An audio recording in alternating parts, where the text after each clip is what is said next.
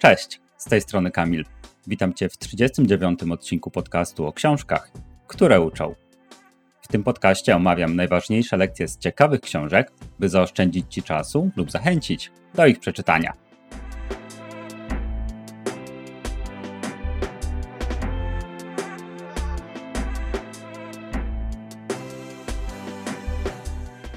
Niewiele osób przykłada wagę do lekcji historii w szkole.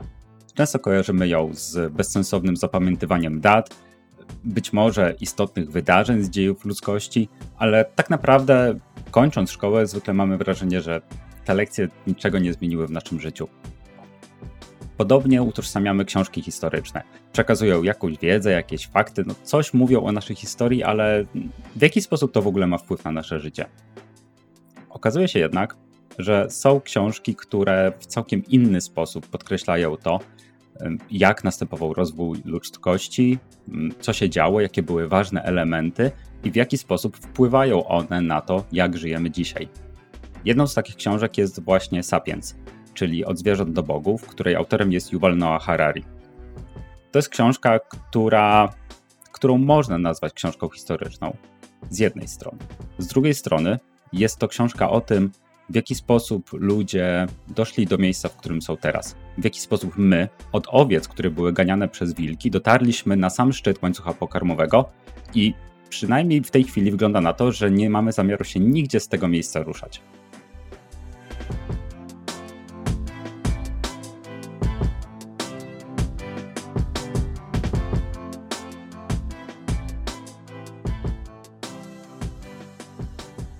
Sapiens opowiada historię ludzkości, ale nie taką historię, którą znamy ze szkoły. Nie każe nam zapamiętywać kolejnych dat i wyciągać samodzielnie wniosków. Sapiens to książka, która opowiada o tym, w jaki sposób ze zwierzęcia, które było gdzieś w środku łańcucha pokarmowego, dostaliśmy się na jego sam szczyt. Harari przeprowadza nas w niej przez wszystkie etapy rozwoju i stara się między innymi przedstawić to, jak to się stało, że ludzie właśnie są w tym miejscu, w którym są. Jakie były konkretne etapy, co się zmieniało i w jaki sposób i dlaczego zdobyliśmy przewagę nad innymi zwierzętami. Jednak dzisiaj nie będę o tym mówił. Moim zdaniem Sapiens to jest książka, którą na pewno nie powinien przeczytać każdy, bo nie każdego będzie interesować to, co jest w niej napisane. Myślę, że jednak jest to książka dla osób, które lubią i chcą wiedzieć. Chcą wyciągać wnioski, uczyć się na błędach przeszłości i może otrzymać takie szersze spojrzenie na to, w jakim miejscu znajdujemy się teraz i do czego to może prowadzić. Po jej przeczytaniu mam trochę wrażenie, że mamy jako ludzie problem, a przynajmniej niektórzy z nas, y, z wyciąganiem wniosków z przeszłości e, i ciągle powtarzamy te same i te same błędy. A Harari te błędy zbiera w jedną kupę i przedstawia nam w bardzo pięknej formie książkę napisaną świetnym stylem, którą czyta się bardzo dobrze, chociaż w niektórych momentach może być męcząca.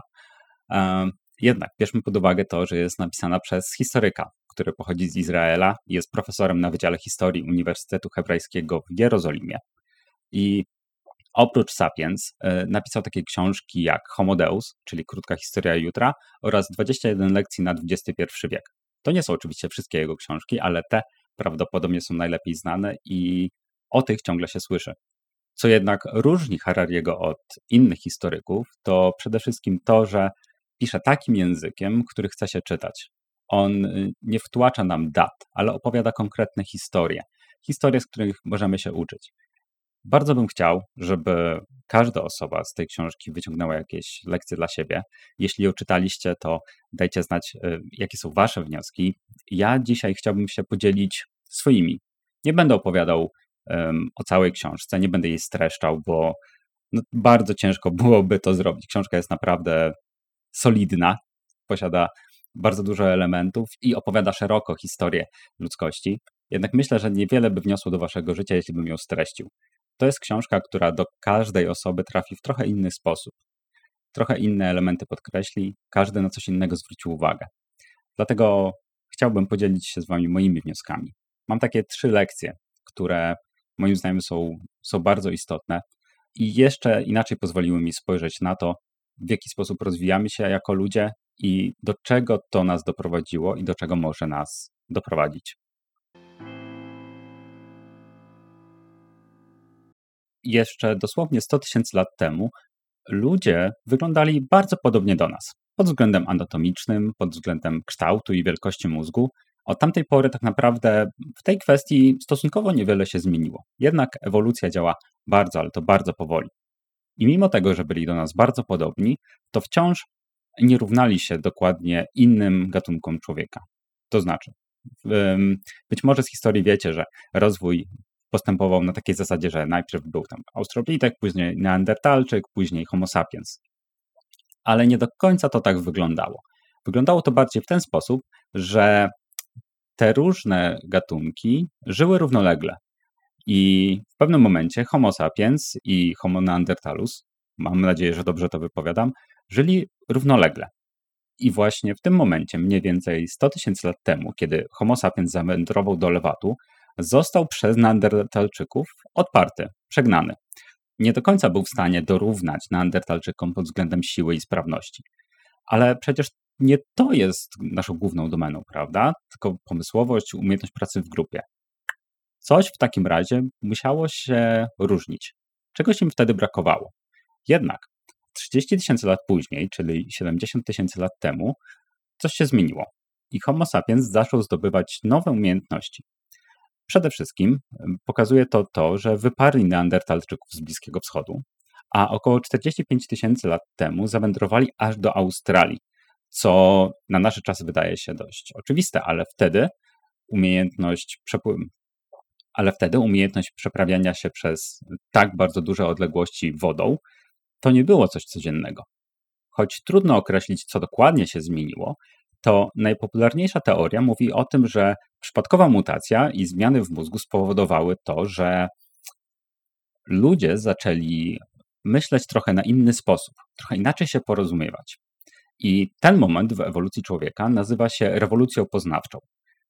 W jej wyniku nasz język prawdopodobnie w jakiś sposób trochę się zmienił, co umożliwiło nam lepsze porozumiewanie się, lepszą pracę w grupie. Ale każde zwierzę ma jakiś rodzaj języka. Są zwierzęta, które pracują w dość dużych grupach, nawet do 50 jednostek. Jednak dla większości zwierząt język i komunikacja to po prostu przekazywanie informacji. Czyli kiedy jedna małpa krzyczy uwaga lew, no to reszta się chowa. Kiedy jedna małpa krzyczy znalazłam wodopój, no to reszta biegnie za nią. Nasz język jest jednak trochę bardziej elastyczny. Możemy budować wręcz nieograniczone zdania, e, rozbudowane komunikaty i to daje nam możliwość bardzo szerokiej współpracy w grupie, a dzięki temu zwiększa szanse przetrwania. Czyli kiedy jeden człowiek zobaczył lwa, to to nie krzyczał uwaga lew, żeby się wszyscy chowali, choć pewnie i tak się zdarzało, ale mógł wrócić do swojej grupy i mogli przedyskutować, w jaki sposób e, zareagować. Czy uciekać, czy może urządzić jakąś zasadzkę na tego lwa i go upolować. Ta teoria jednak nie do końca tłumaczy to, w jaki sposób mogliśmy mieć przewagę nad innymi zwierzętami. Jest jeszcze za to inna teoria. Mówi on o tym, że nasz język, taki bardzo rozbudowany, miał służyć nie tylko przekazywaniu informacji, naradzaniu się i tego typu sprawom, ale służyć także podtrzymywaniu więzi społecznych. Równie ważne jak umiejętność polowania na lwa była także znajomość zależności pomiędzy osobnikami w grupie.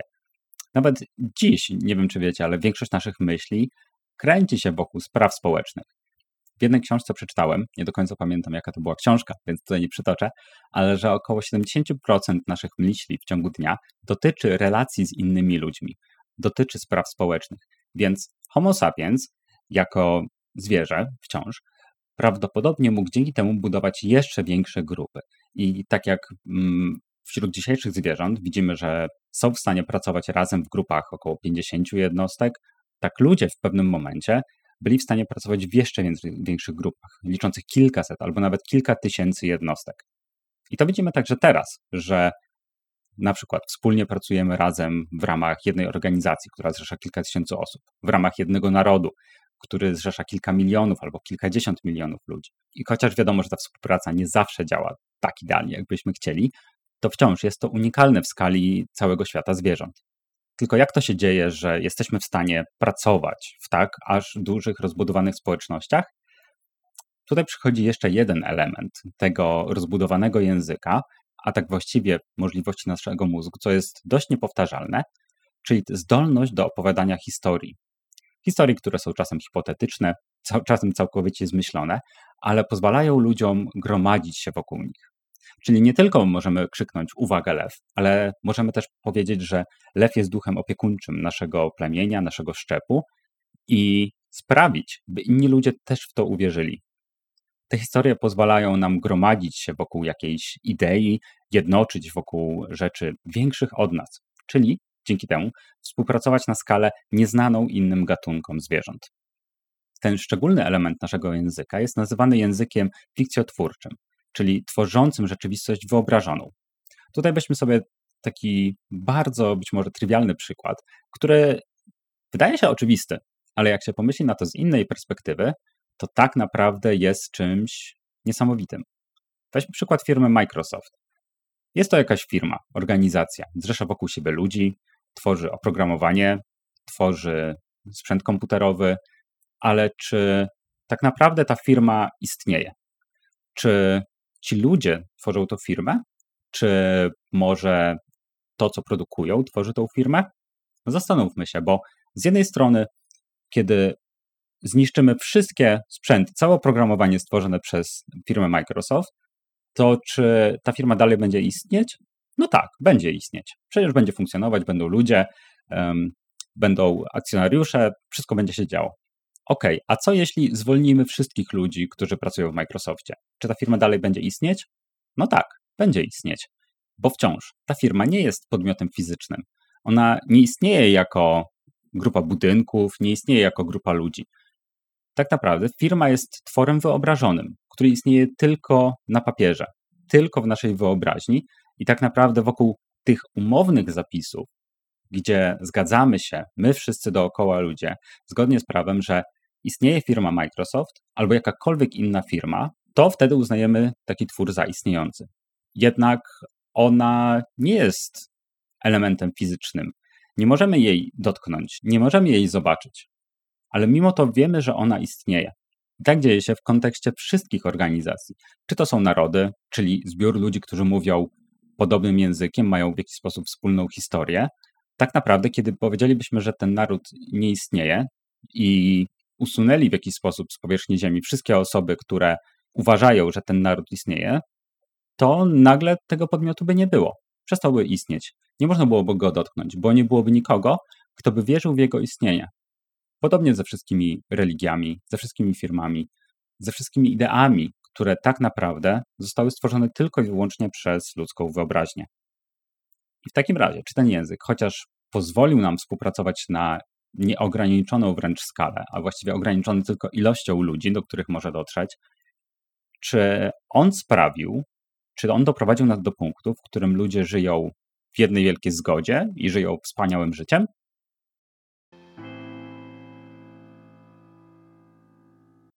Te różne koncepty, różne historie, różne idee, które zostały stworzone przez człowieka, Harari nazywa w swojej książce mitami. I weźmy sobie taki przykład. Mamy dwie grupy wierzące w różne mity. W pewnym momencie jedna z nich zauważy, że brakuje jej surowców. Widzą w oddali jakąś górę i tak kątem oka stwierdzają, że okej, okay, na nasze doświadczenie wynika, że prawdopodobnie tam będą surowce, których potrzebujemy. Niech to będzie na przykład złoto, żelazo. I postanawiają w takim razie zbudować kopalnię przy tej górze. Dla drugiej jednak gromady, która żyje też w okolicach tej góry, ta góra jest święta. Ta góra zapewnia im pomyślność. Mają stworzone takie wyobrażenie, że na szczycie tej góry żyje Bóg, który decyduje o tym, czy będą mieli dobrobyt, czy może będą żyli w nędzy. I co się w takim razie dzieje, kiedy jedna z nich zaczyna budować e, kopalnię wokół tej góry? No, nagle okazuje się, że tej drugiej się to nie podoba. To narusza ich mity, narusza ich wierzenia. W wyniku tego dochodzi do konfrontacji. I być może w dzisiejszych czasach, choć można powątpiewać, byliby się w stanie jakoś dogadać. Ok, wy zabierzecie stąd swoją kopalnię, my tutaj zostajemy, mm, ale będziemy wam w jakiś sposób, nie wiem, dopomagać surowcami, może w jakiś sposób się wymienimy. Kiedyś jednak to było raczej niemożliwe. Kiedyś prawdopodobnie dochodziło do krwawych starć. O, jak wiemy, to w dzisiejszych czasach też do nich dochodzi, kiedy dwie grupy walczą o wpływy na jakimś terytorium. I tak jak pomyślimy na zdrowy rozsądek, to do tej konfrontacji nie, nie dochodzi dlatego, że jedna grupa atakuje drugą. To dochodzi do tego, że potrzeby jednej grupy atakują mity drugiej. I kiedy zdajemy sobie sprawę z tego, że tak naprawdę to są kwestie fikcyjne, to dla jednej z tych grup one są jak najbardziej prawdziwe. I takie zachowania to oczywiście nie są odosobnione przypadki ani wytwór wyobraźni autora. Bo czy przypadek, kiedy Rzymianie kolonizowali Europę i wycinali, i wycinali święte gaje Celtów, to czy to tak naprawdę nie jest atak na czyjeś mity i wierzenia? Czy kiedy Cortés i jego konkwistadorzy atakowali Amerykę Południową, to tak naprawdę walczyli z Aztekami czy z ich mitami? Tego typu przykłady, kiedy czytać tą książkę, naprawdę pozwalają dużo sobie przemyśleć. Takim przykładem bliższym dzisiejszym czasom mogą być na przykład dwie firmy walczące o wpływy na rynku.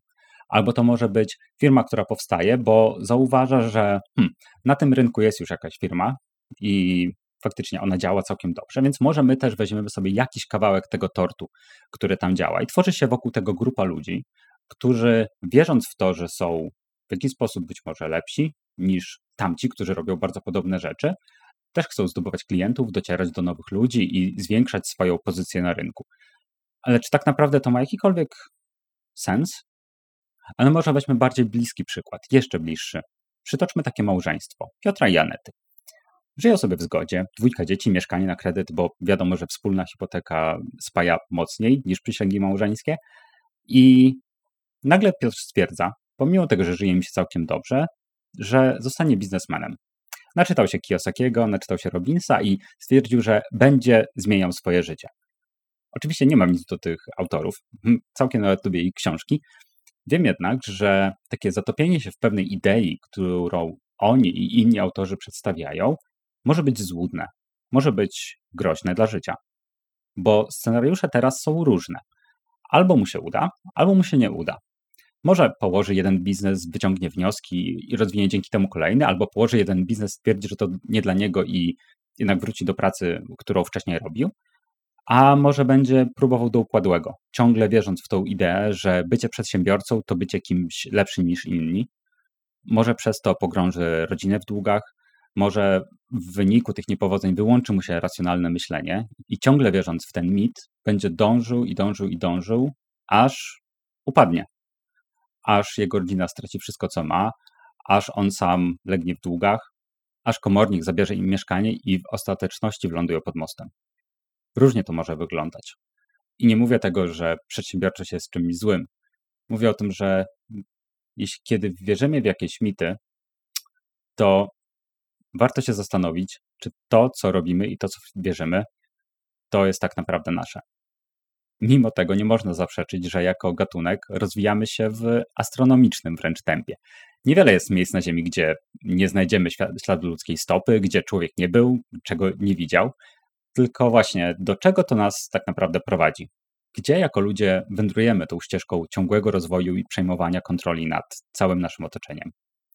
Gdzie jako ludzie dotrzemy za kilka, kilkanaście, kilkadziesiąt, kilkaset lat, i czy to faktycznie będzie miejsce, w którym chcemy się znaleźć.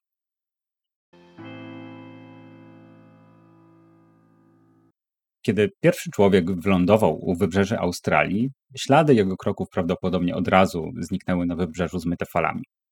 Jednak w momencie przekroczenia tej do tej pory niezdobytej twierdzy, mieliśmy po sobie zostawić jeszcze wiele większych śladów na Ziemi. Niestety nie przez tworzenie. Australię kiedyś zamieszkiwały wielkie zwierzęta. To były ptaki, które były dwa razy większe od dzisiejszych strusi. To były lwy workowate, to były też dwuipółtonowe wąbaty i wiele innych zwierząt, które dzisiaj określa się tak zwaną megafauną, czyli zwierzętami, które były znacznie większe od tych, które znamy aktualnie. I od kiedy człowiek postawił swoje pierwsze odciski na australijskiej plaży, 90% tej megafauny wyginęło wraz z jego pojawieniem się. I to nie jest odosobniony przypadek. Tak samo było z mamutami na Syberii, tak samo było z tygrysami szamblozębnymi w Ameryce Północnej, tak samo było ze zwierzętami Ameryki Południowej, które zamieszkiwały kiedyś te tereny, a teraz być może pozostały gdzieś jeszcze po nich szczątki. Jak to określa Harari w swojej książce, mamy taki mało zaszczytny tytuł bycia najbardziej morderczym gatunkiem w historii. To jednak wciąż nie odpowiada na pytanie, które sobie postawiliśmy wcześniej, czyli do czego nas, ludzi, prowadzą nasze działania. I cóż, obecna wiedza na temat stanu planety nie zachęca do pozytywnego myślenia. Stoimy na skraju przelodnienia, globalne ocieplenie wciąż postępuje i w ciągu najbliższych kilkudziesięciu lat prawdopodobnie bardzo mocno tego doświadczymy.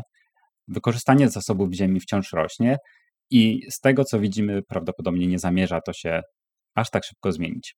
Ciężko jest niestety stwierdzić, czego to jest kwestia i skąd w ogóle taki kierunek naszego rozwoju. Jedno jest jednak pewne, że pomimo tysięcy lat rozwoju, udomowienia innych zwierząt, przejęcia kontroli nad resztą, nad ich populacją, wciąż kieruje nami oprogramowanie umieszczone w naszym DNA. Problem z nim jest tylko taki, że jest całkowicie ślepe, bo tak jak sukces ekonomiczny przedsiębiorstwa mierzymy ilością zer na, na jego koncie, tak samo sukces ewolucyjny gatunku jest określany nie tym, jak szczęśliwe są jednostki tego pokolenia, ale liczbą kopii jego DNA. I to nie prowadzi do jakichś optymistycznych wniosków. Mimo tego mam wrażenie, że jako ludzie, jako istoty, które mają świadomość tego, jaki wpływ mają ich czyny na otoczenie, w którym żyją, w jaki sposób to, że nie kontrolują pewnych rzeczy, w które są zaangażowani, wpływają na to, że być może przyszłe pokolenia nie będą mogły żyć w tak dobrych warunkach, w jakich my żyjemy, jesteśmy w stanie to zatrzymać, jesteśmy w stanie to kontrolować. Pytanie, jak do tego podejdziemy? Pytanie, czy faktycznie nasze popędy w dążeniu do zaspokajania własnych potrzeb będą w stanie trochę przyhamować i popatrzeć na to, że Ziemia, w której żyliśmy jeszcze kilka tysięcy lat temu, za kilkadziesiąt lat może być całkiem do tego nieprzydatna.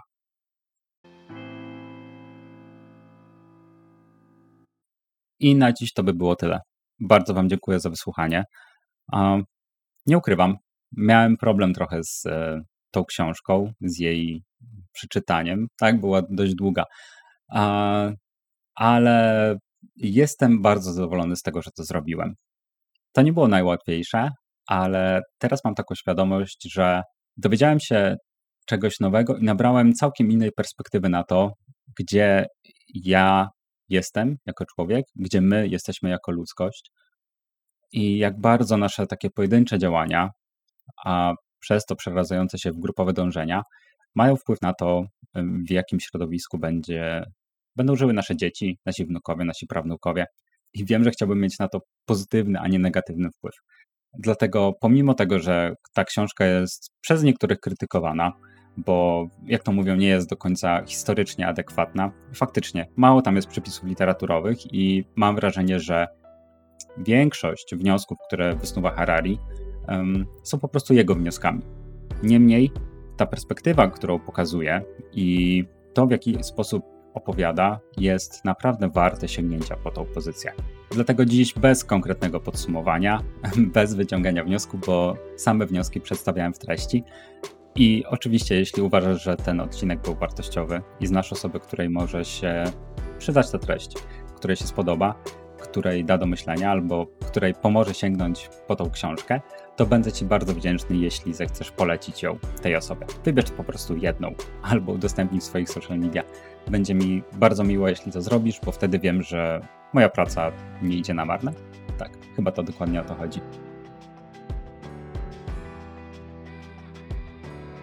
Tym momencie raz jeszcze bardzo dziękuję Ci za przesłuchanie tego odcinka.